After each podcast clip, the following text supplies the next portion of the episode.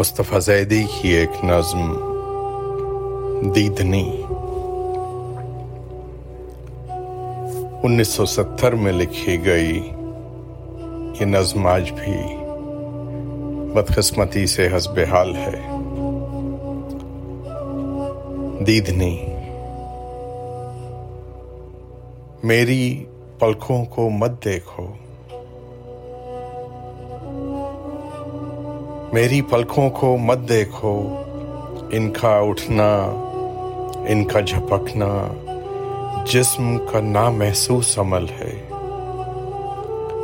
میری آنکھوں کو مت دیکھو، ان کی اوٹ میں شام غریباں، ان کی آڑ میں دشت ازل ہے۔ میرے چہرے کو مت دیکھو، اس میں کوئی وعدہ فردہ اس میں کوئی آج نقل ہے۔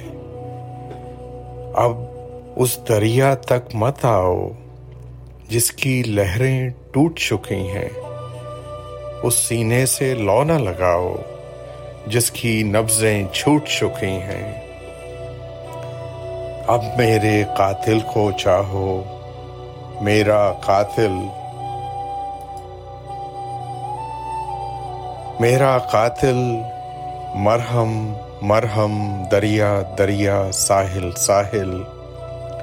قاضی شہر کا ماتھا چومو جس کے قلم میں زہر حلاحل، جس کے سخن میں لہن سلاسل۔